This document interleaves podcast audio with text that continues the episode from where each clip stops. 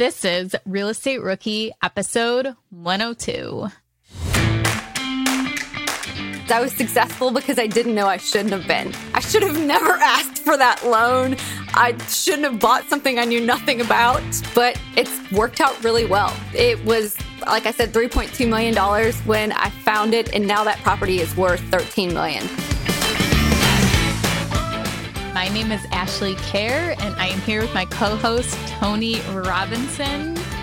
And today we had such a fun guest on and a very unique topic. If you guys listened last Wednesday on our episode, we had Kirsten on who talked about how she as a rookie set out to purchase a campground well, today we brought on Heather, who is in 10 years, uh, has owned an RV park and has purchased a couple more in what, Tony, the last four, four years, years, I believe it was. Yeah. And her story of how she got started is incredible. And you guys will feel so inspired by it. But then she goes on and just explains operations, due diligence, acquisition, everything, right? What am I forgetting? Financing. So we we had Brandon Turner on last week, the one and only Brandon Turner, and I dare say that this episode might be better than Brandon's. As much as I love Brandon, like the value that she provided, and I think it's because a lot of people don't talk about RV parks and campgrounds as an asset class. And I, I know that after listening to today's episode with Heather, so many rookies are going to be hunting for their first campground because her story is phenomenal, her business model is phenomenal, and I think it's something that a lot of rookies can look to replicate. Yeah, it's been, I think, what was it, two weeks ago, maybe three weeks ago, as the recording of this, that I put in an offer on a campground and it was down to me and uh, one other person. There was actually an article in the newspaper that said local investor versus LA investor. And after watching Tony get so hyped up from this episode, I realized that he was the LA investor that actually got the deal on his property. He said no, it wasn't, but next time it is going to be him after yeah. listening. After listening to, to today's, to it will be me. yeah. Are current interest rates making you depressed about cash flow? What if it didn't have to be that way? Rent to Retirement has 2.99% seller financing available on turnkey properties. You heard that right. That's a seller financed 2.99% interest rate where the average cash flow is over $900 per month. They also have options where you can put as low as 5% down on multiple investment properties with no PMI. Rent to Retirement is the nation's leading turnkey investment company that understands what it takes to be successful in today's dynamic real estate market. Their reputation speaks for itself with more five star reviews than any other company on the BiggerPockets website. Rent to Retirement offers fully turnkey properties that are newly built or renovated, leased and managed allowing you to invest with confidence in the markets that offer the best returns. To learn more, visit renttoretirement.com. That's rent, T-O, retirement.com. Or text REI to 33777. Again, text REI to 33777.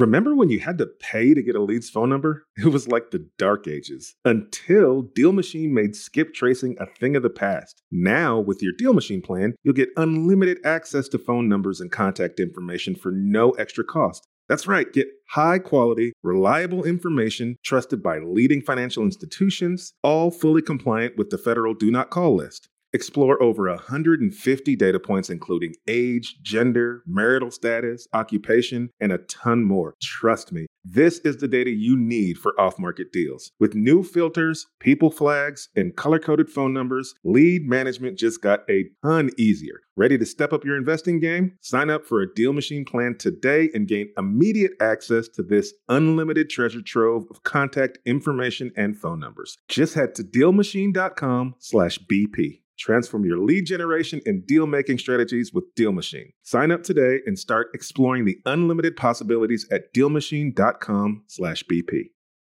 We know, and you all know, why it's super important that good tenant screening is absolutely critical to your management process. Luckily, RentRedi, the comprehensive property management software, has a new feature that makes tenant screening a complete breeze. In addition to TransUnion certified tenant screening, RentRedi now offers proof of income verification. So RentRedi's automatic tenant proof of income verification ensures an in-depth check of each applicant's financial stability and earnings. With Plaid certified tenant income and asset reports, you can see a potential tenant's income summary and total earnings by month. It's time to say goodbye to that whole gut check tenant screening and feel confident renting out your property with RentRedi. Now, RentRedi is included in your pro membership at BiggerPockets. If you're not a pro, they're offering the six month plan for only $1. Visit rentredi.com. That's R E N T R E D I.com and use the code BP Investor. That's BP, like BiggerPockets, Investor for six months of RentRedi for only $1. So let's bring Heather onto the show. Heather, welcome to the show. Thank you so much for joining us today. Thank you. I appreciate you having me. To get started, tell us a little bit about yourself and how you got started in real estate investing. Absolutely. So, 10 years ago, I was driving across the country in a camper from Florida to California, staying in all these different campgrounds. And I was like, hey, it's just renting parking spots. It's not just renting parking spots. However, I started Google searching campgrounds for sale, campgrounds in my area, trying to figure out, hey, is this something I could do? And I found one that was in bankruptcy. I called the bank, long story short, and bought a campground before I got to California. So by the time I was leaving California to head back to Tennessee, I had bought a property I'd never seen and I knew nothing about real estate or investing at all. 10 years later, I own about 300 uh, units and have RV parks, mobile home parks, and Section 8 uh, multifamily. Okay, that is insane. So you didn't have any real estate background at all, and you just jump for it and buy a campground? yes, I might be mildly impulsive.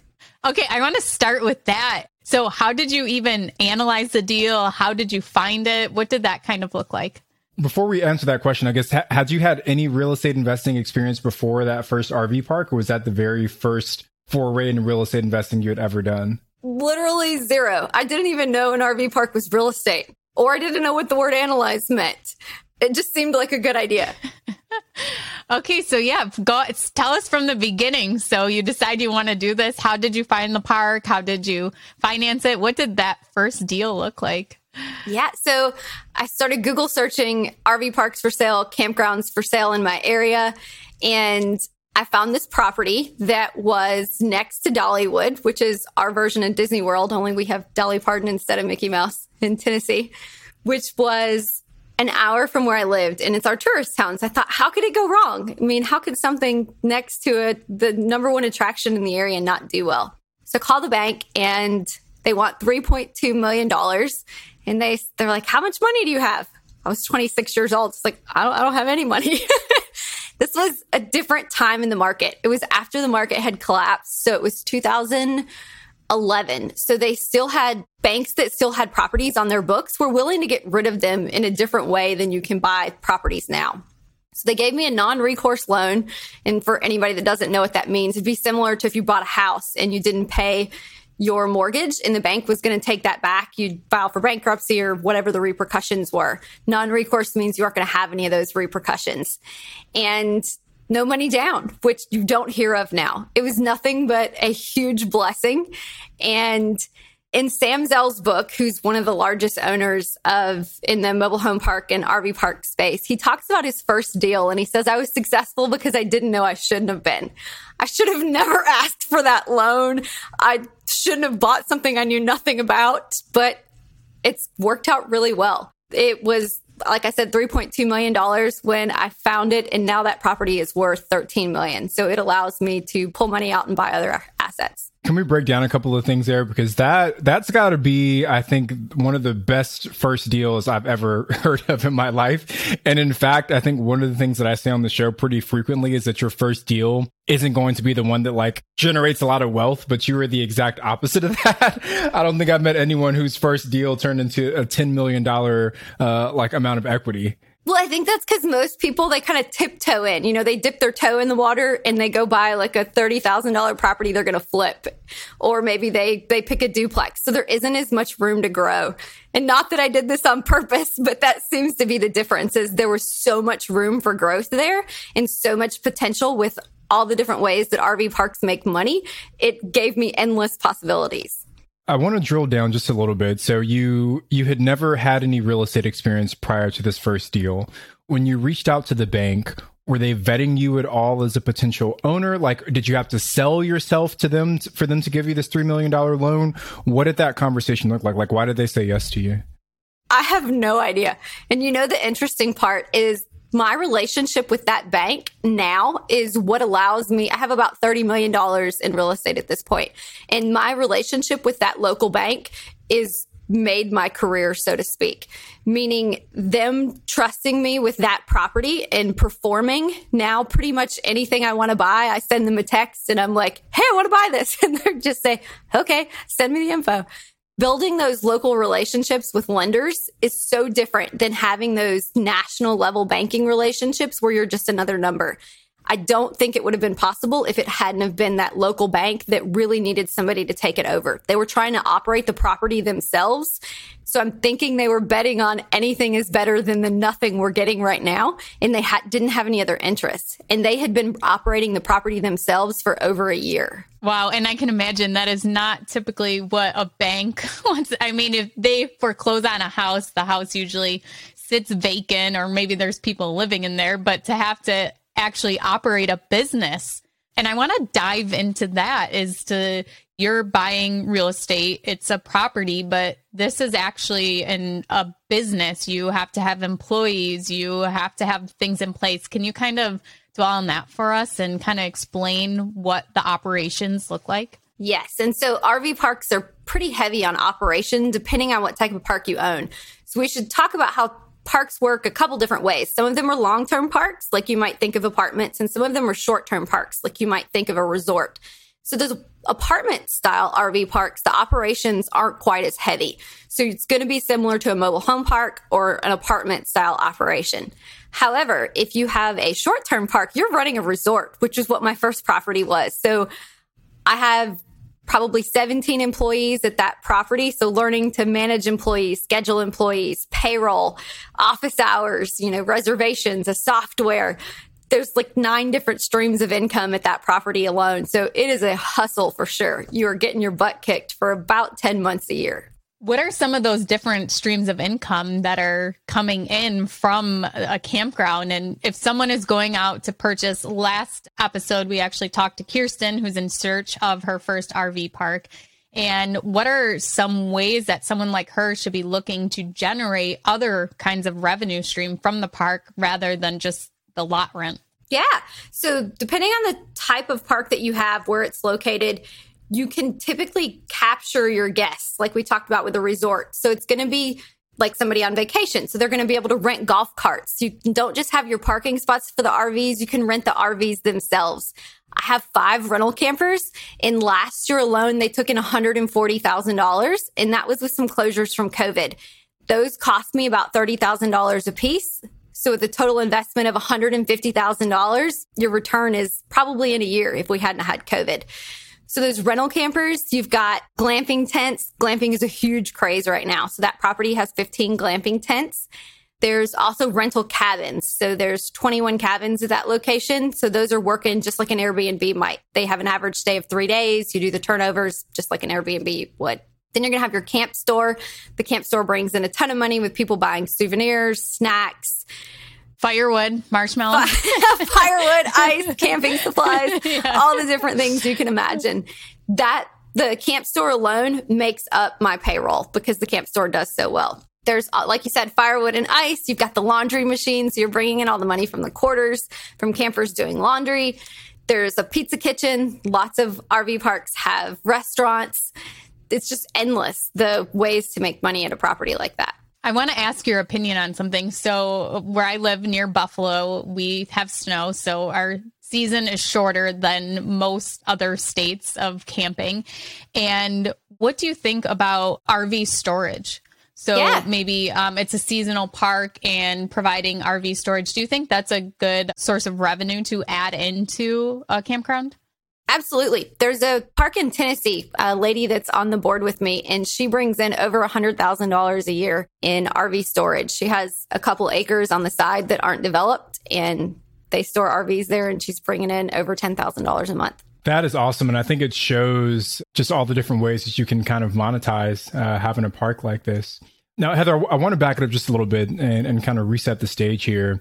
So, you bought your first one back in 2011, so about 10 years ago. You said that you're up to about $30 million and you said 300 ish units now. Is, is that, are those numbers correct? Yes. So, you've scaled a lot, right? So, obviously, you're doing something right, but I, I want to focus in just a, a little bit more on that first deal. So, after you closed, right? You got this loan for three and a half million dollars. You're 26 years old. You had never owned any investment real estate in your life. What does day one look like? Like, how do you go about educating yourself on how to effectively operate such a big investment? Were, were there partners that you brought in? Was there some kind of like manual that the old owners left behind? Like, what did that process look like? There was no manual and no partners for anything. First day was a huge shock because, like I ha- said, I knew nothing about real estate. So, day one, literally at the closing table, the electric company's calling saying, We're about to turn the electricity off unless you bring us a $20,000 check. And I'm like, What? We haven't even closed yet. I can't give you $20,000. We close in like a couple hours. They're like, We're turning it off now. And people were living there. So, they were all about to lose power unless I changed it into my name. And oh my gosh, it's $20,000.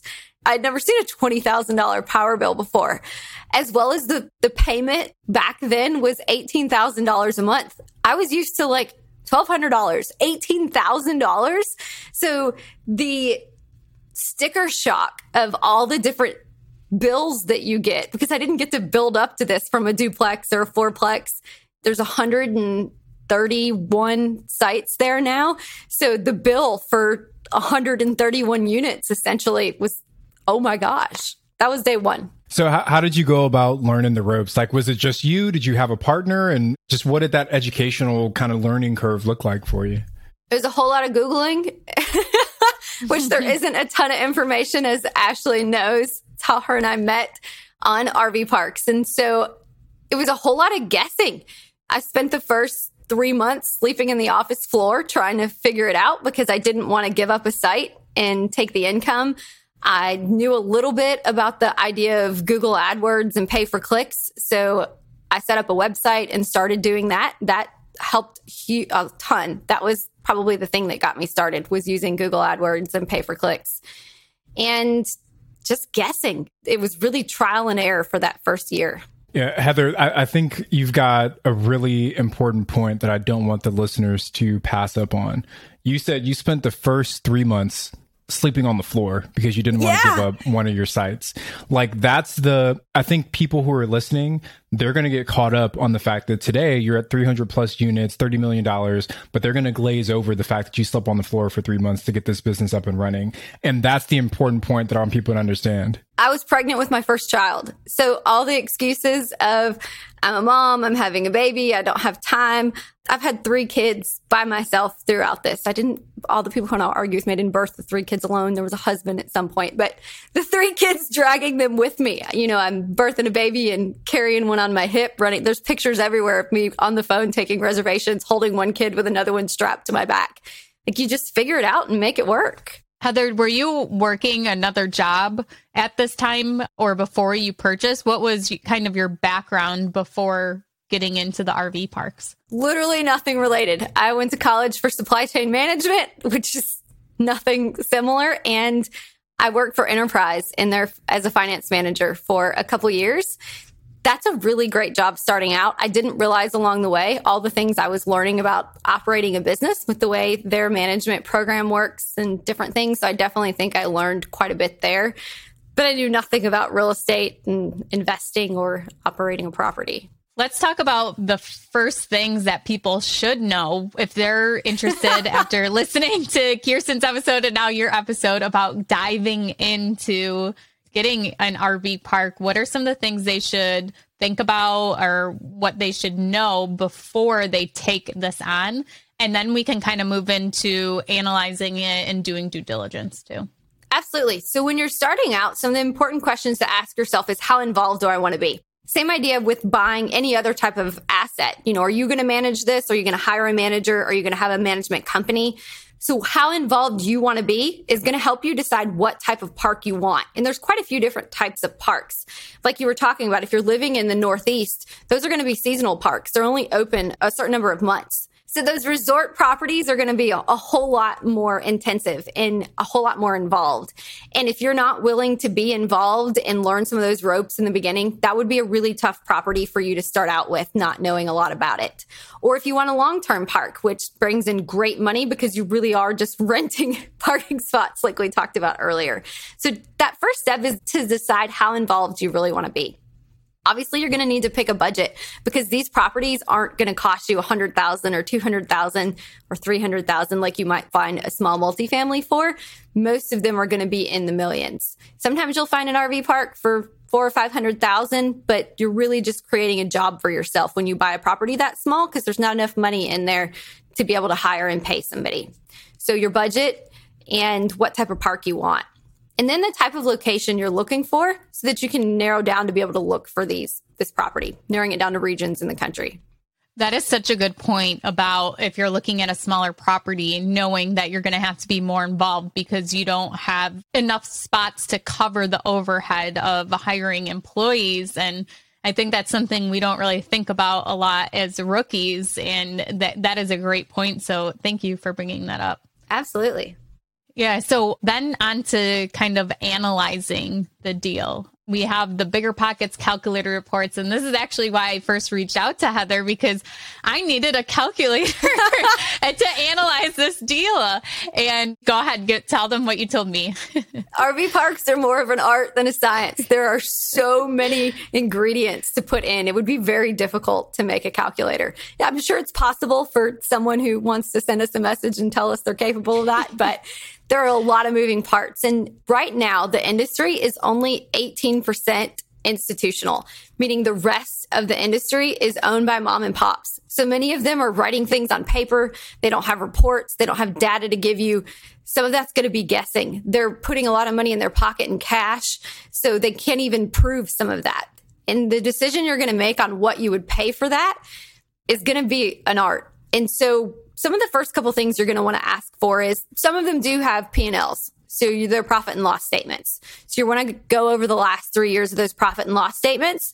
But mom and pop will report that like you're the IRS and they're giving you all the information that they think is a tax deduction. And you want to make sure you're talking to them about that and they're taking that out. Pop's brand new truck that they really need to operate the property is awesome and absolutely a tax deduction, but it's not an expense that you would need. So you're going to want to know what those personal expenses are that they've got mixed in there that you can pull out when you're trying to do your real numbers. So that's the first place I would start is with those profit and loss statements. That's a good point because I've seen it the other way too, is where they take too many things out that you might actually need too, but also to think about it that way. Okay, so you've analyzed the deal, you make an offer. What do offers kind of look like right now offering on an RV park? Are you still finding uh, seller financing at all? When you go to a bank, are they requiring 25% down? Can you kind of give us a, an idea of that? Sure. So one of the first things to note that rookies might not be used to is RV parks don't typically have that standard state contract you might see when you're working with a realtor because this is going to be a commercial property. So you're going to want to write what's called an LOI, a letter of intent. So your offer is going to look very different than what you're used to when you're buying a single family home or up to a fourplex. It's a very different process. And they often sell on a cap rate which I don't know if we want to dive into cap rates, but essentially it's your rate of return. And so you can see campgrounds, depending on the area they're in, getting as low as a five or 6% cap rate and as high as a 12 or 14 and for properties that aren't that great and that need a, a whole lot of capital expenses and have a whole lot of deferred maintenance. Typically you're you know we're used to in multifamily things closing in 15 days 30 days. With the market right now they're like we're closing tomorrow uh, however, in an RV park space, you're going to have a whole lot more due diligence. So it is not uncommon to have a 60 to 90 day due diligence period where you're digging up all that information you need to make sure that you're going to buy that property. One more follow up, Heather, on the actual analysis of the property. You, you put out a lot of good information, but I know, like, say when you're analyzing an apartment complex, like, not only are you looking at like the trailing 12 months of income and expenses, but you're also trying to make some reasonable estimation of what you think the rents will be once you purchase it. How do you, when you're looking at these RV parks, make your assumptions about what the rent will be once you take it over? Absolutely. And so that's a huge thing in the commercial industry is people want you to buy on projected instead of on actuals. And making sure that you were buying on actual numbers and not projected could be a huge rookie mistake buying on those projected just means that they're getting your growth and you don't want to give away that growth because that's yours and what you're going to work for and possibly even put money in for capital expenses in order to get that growth. So don't let them sell you on that idea of projected. Those projected numbers are great because they're helping you see what the potential of the property is, but that's your growth, not theirs. So in order to choose numbers of what it could become, most campgrounds now have some form of website, or you can go to the Good Sam website and see that the campgrounds exist and call their phone number. So I call all of the parks in the area or use their website, depending on which option I have, and see what their going rates are. I compare their amenities to what I plan on having. And then oftentimes you might have to compare another area. So in multifamily, we're used to getting comps, and those comps are usually something in your surrounding area. RV parks don't always have comparable properties in your surrounding area. So if we keep talking about that first initial property that was in Pigeon Forge, Tennessee, I might nowadays there's plenty comps there, but back then I might have had to search for somewhere else to find a comp. For example, Branson, Missouri would be a comparable market. So I might find something in Branson, Missouri. So when I'm looking at what rates I'll potentially charge, I'm also looking in comparable areas, not just my local area if I don't have an option. Does that make sense? Absolutely. No, thank you for breaking that down. I, I think because, like you said, it, it's important to know not just how the property's performing today, but if you invest $100,000 in renovation capital expenses, like what kind of incomes should you expect once that's done? Uh, this is an important factor to consider as well. So, love that breakdown. Absolutely. Yeah. Do you want to go on as to after you've purchased the property, what does the due diligence look like and how much time do you usually put into your contracts to allow for that due diligence period? So the due diligence period is going to rely are going to depend heavily on the type of property it is. The more amenities and more money you're paying for it, the more research you're going to want to do. And if you're lucky, they're using a software, which I don't know exactly what percentage of parks are using softwares now, but I would say 60 to 70%, a good percentage, use a software. And this is for making their reservations, for their income and expenses. So you're going to ask for reports like occupancy reports, average night stay, different types of data that's going to help you analyze what you think the property can become. So that's going to be part of your due diligence because you're really going to want to be proving to yourself that the property is worth the amount of money you're paying. That's what you're looking for. Also, one big thing with properties like this are the utilities. So if you aren't buying city sewer, city water, you're going to want to do some research on the utilities that the property has. You're going to need different third party studies done to get back and make sure those are in good shape because you could really mess up and buy something that has say a lift station or some kind of packaging plant for the sewage and maybe it's $400,000 to replace something like that and that just wipes your business out. So being really particular about those utilities is a big part of your due diligence, as well as calling the city and making sure they're properly zoned and permitted. Now, don't do that until you're in due diligence because you could really screw the owner up. But making sure that they've got proper zoning and permitting for all of the sites that they're selling you.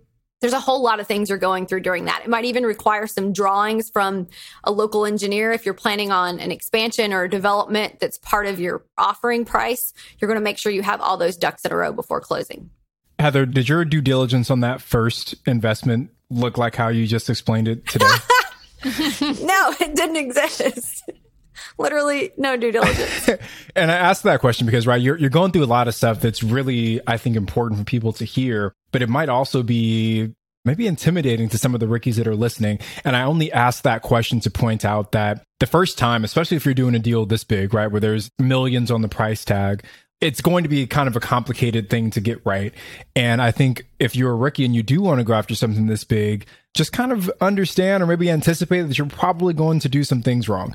And there's probably going to be some mistakes made along the way. So Heather's, you know, she's 10 years in now. She's got it really dialed in. So I just want to make sure the rookies aren't feeling like, like, oh my God, how am I going to do all these things right? It's a, it's a gradual process. And, and where you started 10 years ago isn't where you are today. There's been a lot of growth in between.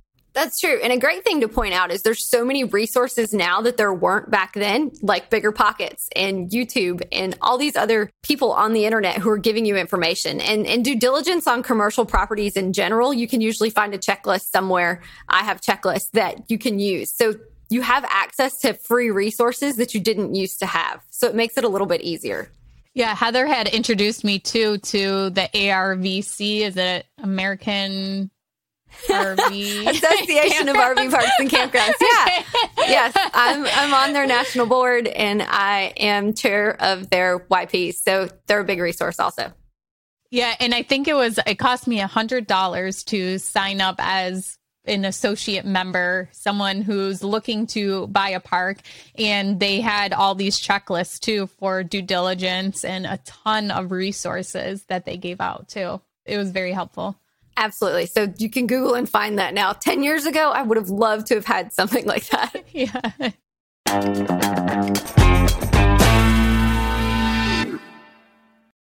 We know, and you all know, why it's super important that good tenant screening is absolutely critical to your management process. Luckily, RentRedi, the comprehensive property management software, has a new feature that makes tenant screening a complete breeze. In addition to TransUnion certified tenant screening, RentRedi now offers proof of income verification. So RentRedi's automatic tenant proof of income verification ensures an in-depth check of each applicant's financial stability and earnings. With Plaid certified tenant income and asset reports, you can see a potential tenant's income summary and total earnings by month. It's time to say goodbye to that whole gut check tenant screening and feel confident renting out your property with RentRedi. Now, RentRedi is included in your pro membership at BiggerPockets. If you're not a pro, they're offering the six month plan for only $1. Visit rentredi.com. That's R E N T R E D I.com and use the code BP Investor. That's BP, like BiggerPockets, Investor for six months of RentRedi for only $1.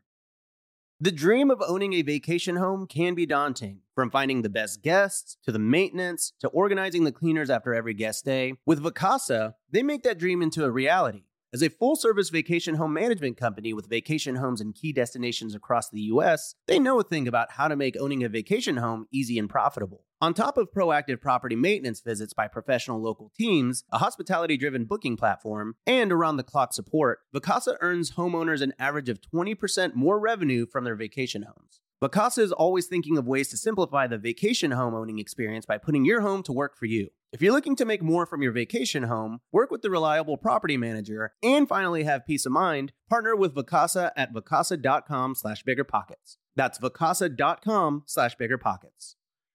This show is sponsored by Airbnb. Did you know that a long time ago, before I ever started my real estate business, I turned one of my first primary residences into an Airbnb? And that's the extra income that I needed from Airbnb that gave me the confidence to go out and work for myself and eventually quit my nine to five job. And now I have dozens of Airbnbs all over the country. I've even partnered up with the old David Greene on a recent property in Scottsdale to take our portfolio to the next level. And of course, we host it on Airbnb. But you don't need to be a full time real estate investor to start on Airbnb. As a matter of fact, I was self managing 10 properties while working my 9 to 5 job, so I know anybody can do it. Think about it this way you're looking for extra income and going on a vacation. Wouldn't it be great to rent out your space and let your property pay for itself while you're gone? I did this one time. I pitched my wife and my roommate, because we were house hacking, on the idea of renting out our home, and it paid for all of our expenses on a trip to Mexico City. So go and give it a try. It might just change your life, just like it did mine. And I really do mean that. Your home might be worth more than you think. Find out how much at airbnb.com/slash host. So, Heather, I want to talk a little bit about how you scaled, right? I, I, think that's one of the things that gets a lot of the rookies excited is knowing that after you get that first deal, that there's kind of this domino effect of more and more deals happening. So, how long after that first RV park did it take for you to get that second one? It was a long time. Like I said, I didn't know anything about real estate. I didn't even know I had bought real estate. I was thinking I was buying a business. So it was six years before I bought my next property. And one of the things that are really important about scaling is with properties like these is you have to have a great team. This isn't the same as the long-term properties where you and two or three people can pull it off. You need an awesome team to do something like this there's people for operations, there's people for housekeeping, there's people for maintenance, there's people for all these categories that you might not necessarily have in multifamily. And having that solid team is make it or break it for you. So you wait six years after the first purchase to get the second one. So now we're six years into your 10 year journey. So it sounds like the last four years, there was a lot of activity there. How many deals have you closed in the last four years? Oh my gosh, I don't even know how many deals it is. A lot to get to where I'm at. So, four years ago, I went through divorce and I have 100% custody of three kids. And part of going through divorce was this fuel for me to become the person that I wanted to be. As a woman, we grow up thinking that we're supposed to run our household and you take care of the kids and you take care of your husband, and these are like your priorities. And that was so wrong. You can do all of those things and just kick butt at whatever you choose, also. And I think that was a big awakening for me. And I became a broker for RV parks all over the US and Canada after I got divorced.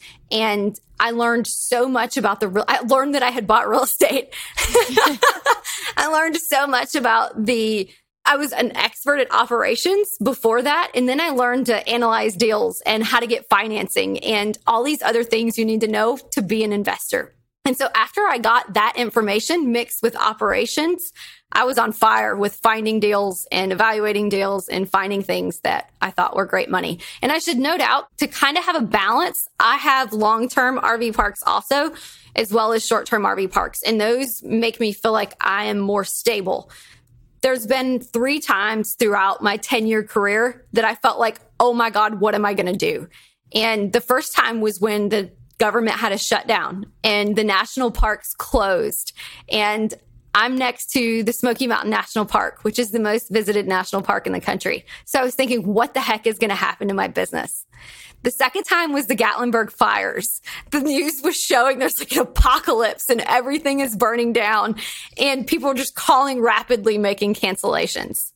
And the third time was COVID because people couldn't travel. So I had these freak out moments that made me realize I needed something that was a little more stable in my portfolio. And adding those long-term RV parks and some mobile home parks, which operate similarly, has stabilized my portfolio and makes me just a little bit less stressed. I want to go back to your team. Well, first of all, that was a great point as to diversifying your portfolio for sure. Going back to your team though, how many employees do you have now and how do you manage it all? I mean, you are on what a 65 day road trip right now with your kids and yes. that is so awesome. So, how do you run your whole team? Yeah, so I have about 30 employees right now across all of the businesses.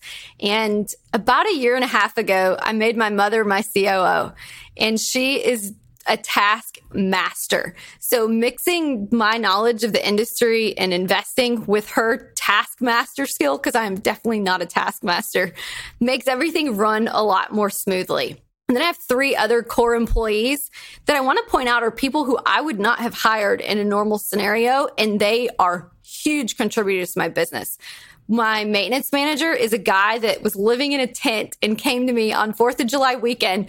All of my housekeepers had quit because I was pregnant and had made them mad. and he comes in and he's like, I need a job. I'm like, if you can clean, you can start now. And if it had been any other day, I would have run a background check and all these different things and not known that he was living in a tent straight out of prison for the second time and I wouldn't have hired him. But now he is a fabulous maintenance manager. This was seven years ago, I believe that I hired him and I would be in trouble without him. He's fabulous. I have a property manager who oversees, she's kind of the head of the property. So she's specifically at one property, but oversees everything generally. And same deal. She's the same age as I am, only she has kids that are 20 years old because she had her first child at 14. And she just hadn't had someone give her a chance before. And she is killing it and doing an awesome job. Without that team, I wouldn't be able to do the things that I do. That is like a, such an inspiring story. I think what I, what I love most so far, Heather, is that you're kind of using your parks to make an impact on people as well right? And i think that's that's one of the really cool parts about being an entrepreneur is that you get to see and you get to be a part of the change in a lot of people's lives it's like we we hire cleaners in different markets and we pay our cleaners a living wage right? Like they're able to kind of be their own entrepreneurs because the funds that we pay them. So it's always cool to remember that part of being a real estate investor part of being an entrepreneur is giving back to the people that, that work with you. So kudos to you for being that source for somebody else. It's interesting that you point that out. Some of my latest projects are I'm really passionate about teaching women to be financially free. Like we talked about in our world, sometimes women can get hung up on that wanting to find a prince. When you watch Disney movies, my little girls do it now. And learning to be financially free and stable on your own is so important and so empowering. And the way that you feel about yourself when you're able to support yourself is undescribable. So teaching other people to do that is what makes me happy now. Yeah, well, you're, you're, it sounds like you're doing a great job, Heather. So, so kudos to you for that one. I want to talk a little bit about the financing. So your your very first yeah. deal sounds like you kind of struck gold, right? You got this non-recourse loan as a brand new unexperienced real estate investor. For your your subsequent deals, how have you financed those? Have they all been with the same non-recourse debts? Are you bringing in partners to help finance some of these? Is it all just you? Walk us through what, what those transactions have been like. So that's the interesting thing about RV parks is like we talked about, they're not going to be those smaller price points. So you definitely need more money down. I believe Ashley asked this earlier. It might have been you, Tony, talking about what a bank's looking for. So if you go to a traditional lender, they're going to want 20 to 30% down on this asset class. And that can be a whole lot of money. So I don't buy properties now that are not BRRRRs. So it's the same BRRRR strategy that you would use on a house or a multifamily. I'm buying distressed properties. Most of them have operational things that are wrong, implementing a great software, building your team up, having other income streams, and then within a year, pulling that money back out to buy the next property. So I'm doing that whether it's an RV park or a multifamily, and that gives me the money to move to the next project for people who don't have that ability, there's lots of partners that you can find who are interested in this space. Obviously, you could save your money, but that might take a little bit. You can and find investors. There's definitely, Ashley asked earlier, you can definitely find owner financing. Like we talked about, a lot of these properties are still mom and pop owned and they like that steady stream of income, getting that payment. Sometimes you're still going to need a little bit of bank financing mixed with that, but you can usually mix owner financing and bank financing together to make those deals work. Let's touch on that a little bit because I don't know, Tony, if we've ever talked about that. And that's something that's common on the commercial side is doing a mix of commercial financing and seller financing. Have you done a, a deal like that at all, Heather? I have, and not all commercial lenders are willing to do that, or not all banks are willing to make that type of loan. So you have to find the right lender who will allow you to do that combination because they're not all willing. And I think the important thing is to tell the bank up front that you are going to be doing a little bit of seller financing. Absolutely. And yeah, so be upfront. And then what they do is basically they just run the numbers and make sure that the cash flow can still support the bank's loan payment and the seller financing loan payment. And the other expenses are still covered. Exactly. And and that's when it's going to be important to like Tony was talking about earlier. You need those projections in future numbers with data on what you can bring in for the bank to agree to something like that. So this is going to require more of a business plan than you might need in a normal multifamily property because they're going to want to see something that's doing what you're trying to do and that it's it's possible and could be successful. One more follow up on the financing piece, Heather. So it, it, seems like the way that you've structured these deals that are you the only owner in each of these parks, like your LLC? I am, yes. That is awesome. Like Ash and I talk about this a lot about how to leverage partnerships in a smart way. And, and sometimes having too many partners can kind of be a, a bit of a, there's a big obligation there, right? So to be able to scale to this size portfolio with no partners is a is a huge huge accomplishment. And I love that you're applying the BRRRR strategy, which a lot of the rookies are already familiar with, but on a much larger larger scale. And it just proves that there's so many different ways to get creative in the world of real estate investing. It's interesting you say that because most people, once you get to a certain level, or even when you start off, they have partners. And where I had done that first deal without any outside investors or partners, And I should mention that obviously I was married then. We talked about that earlier. So when I went through divorce, I had to buy my ex husband out. So in theory, he was kind of like a partner in the beginning. And when we got divorced, I bought him out. And so when I was going through that divorce, I met another investor at a meetup and he said, you know, Heather, picking a partner is really tough.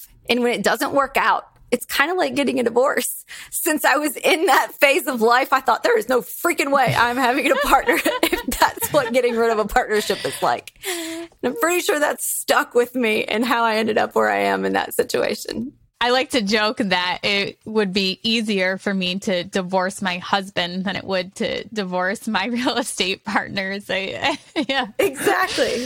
So you need to really, you know, you see people and they're like, "Oh, I met this person last week, and we're going to do a deal together." You're like, "Uh, I don't think that's a good idea." No so many good things you, you touched on, Heather. But one of the things I, I want to focus on, and it, it's in relation to your ability to scale. You talked about the team, you talked about the financing. Are there any other systems, software, tools that you have in place that have allowed you to, to kind of scale effectively? Yeah, there's two things that come to mind with that. I use a software called CampSpot to operate my RV park, and it is awesome. So that affects scaling as well as the income that I'm bringing in there weren't really sophisticated softwares for RV parks until a couple years ago. And that was a game changer. It does, I don't know if you, how deep you want to get in this hole, but it has dynamic pricing. It has rate optimization. It optimizes your occupancy and does all these really cool things that we used to have to do manually. When I switched that software, my income increased by 50%. So that was a huge game changer for our industry having that sophisticated software the reports that that software produces allows me to scale better because I can keep up with the operations a whole lot quicker than having to manually figure all those numbers out. So figuring out how to find RV parks that are for sale. I get these questions all the time because it's not the same as just finding your your real estate agent that's used to dealing with investment properties and they start sending you all these deals. So there aren't as great of options for that. There are some niche specific brokers. However, mom and pop don't always like that. And so you're going to have to start cold calling and really getting aggressive with reaching out to people. So you're going to be doing direct mail and cold calling those specific owners. So figuring out how to get good at that has what has helped me scale. And them knowing that I'm one of them has really helped. After you got that first property under your belt and telling them about that, they kind of loosen up and open up to you because you're not really that in, outsider anymore because they get so many calls. I hope that makes sense. Yeah, I think that does making that connection, that relationship with them, and especially telling them your story as to how you got started. I mean, I'm sure there are several that can relate to that, but also it almost makes you look as a, you started out as the mom and pop kind of purchaser and then you kind of scaled and grew it into the business it is today. Makes it very relatable. And a lot of them love their properties and they don't want to see them become something else. And knowing that you're already an RV park owner, they feel comfortable with the idea that you're going to improve their property and, and take care of their customers that they, some of them have had for 20, 30 years. Okay, so thank you so much, Heather, for all of that information. I've been dying to do this episode with you. So we're going to kind of move into our segments now. So our first segment is our mindset segment. And we want to know what was something you thought before you got started in real estate investing and now you have completely had this big mindset shift about whether it, it could have to do with investing, it could have to do with running a business, anything that has given you a total mindset shift. I thought that you had to know everything. You needed all the details, you needed all the ingredients, kind of like making a cake. You had to have all these ingredients that you add for the cake to come out perfect, or it's going to fall and no one's going to eat it. And the big point in real estate, and I hear professionals say this all the time just get started that's the biggest thing is just get started. You don't need all of those ingredients. Getting on the board is the most important part. So I'll take us into our next segment here, Heather, which is our uh, random question. So I'll go first. And mine for you is Are you leveraging Airbnb for any of your short term parks? Actually, I'm not. Surprisingly, with the software that I'm using, I don't need it. So it's been really great to not have to give that percentage away or fee away that you give to Airbnb and you and you deal with that other person that's giving you some rules and guidelines. The software that I use and having the websites for the RV parks, I'm already capturing that audience and don't need the Airbnb. So it's all direct bookings on on your own websites. Wow. Yes. You've got a great business model, Heather. No partners, no Airbnb. Like you're, you're like this one person show. I love it. Thanks. Yeah.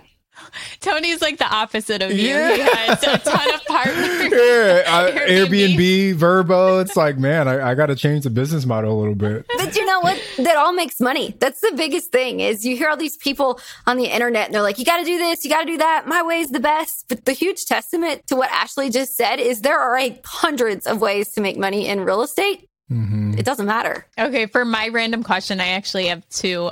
The first one is how do you communicate with your team? How are you staying in touch? Are you guys using a type of software? Or are you guys just texting each other? Do you have weekly meetings? How do you keep your pulse on everything that is going on?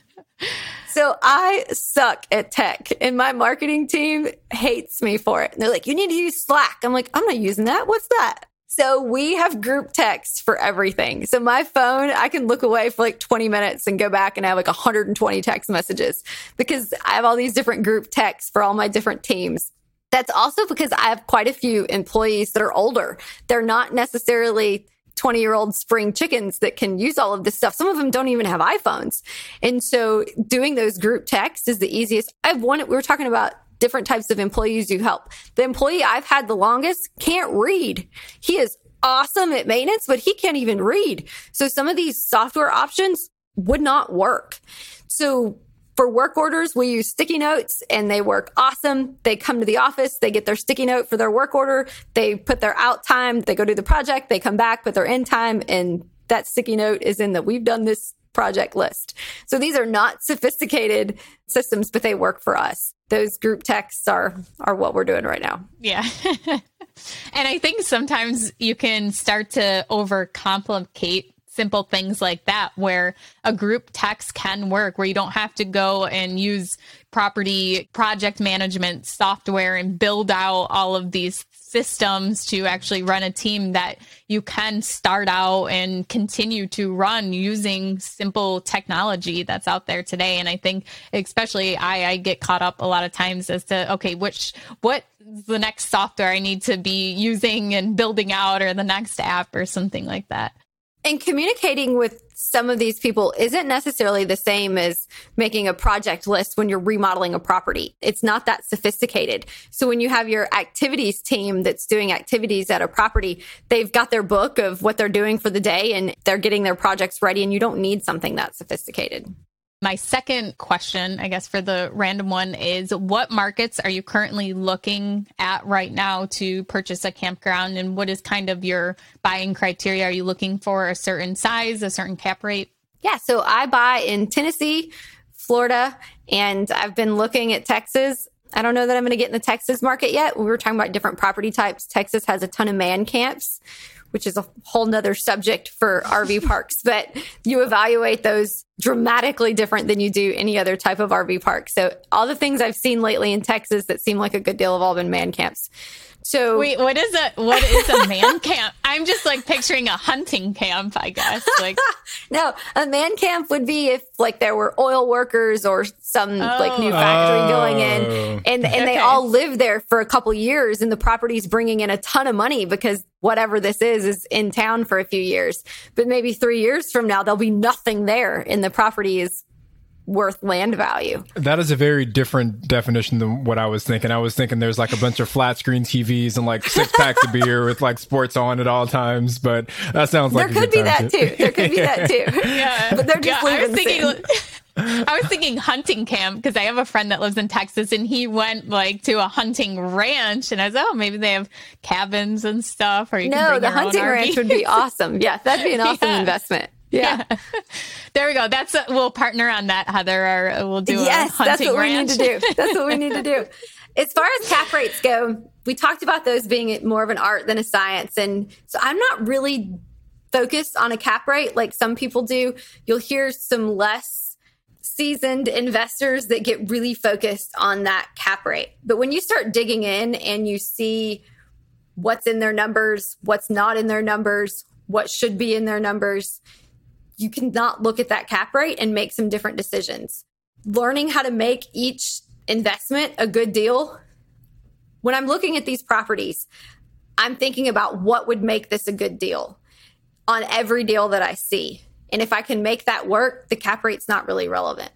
I love that approach, right? I, I, think a lot of times new investors, they get stuck on certain numbers. But what you're saying is, as long as at the end of the day, the return that I'm getting as the owner meets whatever requirements I have, I'm not as concerned about the DSCR, right? Or I'm not as concerned about the cap rate, or I'm not as concerned about the NOI. It's like, what is the actual dollar amount of funds that's coming back into my pocket? So, man, love that, Heather. You, you've dropped so much knowledge throughout this episode. I've never thought about buying a campground, but I might end up doing that at some point this year. We'll see. And you know, in, in my mind, I'm thinking like, how can I take this and turn into, into some kind of like short term rental and put it on Airbnb or something like that? So we'll we'll see. We'll see. But you don't need to. You just you build to. out right, the website that Heather website. did. yeah. Exactly. Joshua Tree Campground coming 2022. I already see it. It's so freaking hot. Yeah. Heather, thank you so much for joining us. Can you tell everyone where they can find out some more information about you and possibly reach out to you? Absolutely. Thank you for having me. You can find me on Instagram at Heather Blankenship X3 or my website at heatherblankenship.com. And also on TikTok. Before we started recording, we started talking about TikTok too. Yes, same on TikTok, Heather Blankenship X3. Okay, well, thank you so much. We really enjoyed having you on the show today. Everybody, make sure you guys check out our YouTube channel, Real Estate Rookie, subscribe to the channel, and then also join the Facebook group. We are skyrocketing with over 30,000 people in the group. So much advice given every single day. If you guys need help with a deal, so many people in there that can help you. I'm Ashley at Wealth from Rentals, and he's Tony at Tony J. Robinson on Instagram. And we will be back next Wednesday with a new episode.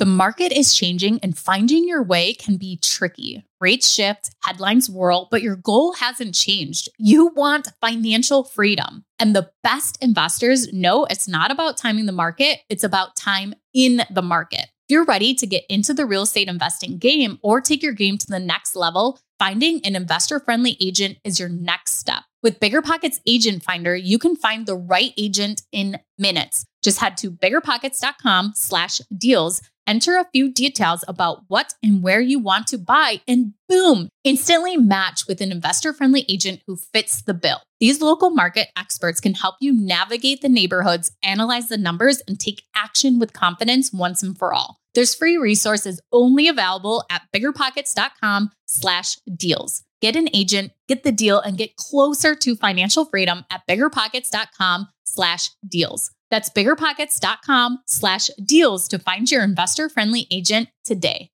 The content of this podcast is for informational purposes only. Past performance is not indicative of future results, and all host and participant opinions are their own. Investment in any asset, real estate included, involves risk. Use your best judgment and consult with qualified advisors before investing. Only risk capital you can afford to lose. BiggerPockets LLC disclaims all liability for direct, indirect, consequential, or other damages arising from reliance upon information presented in this podcast.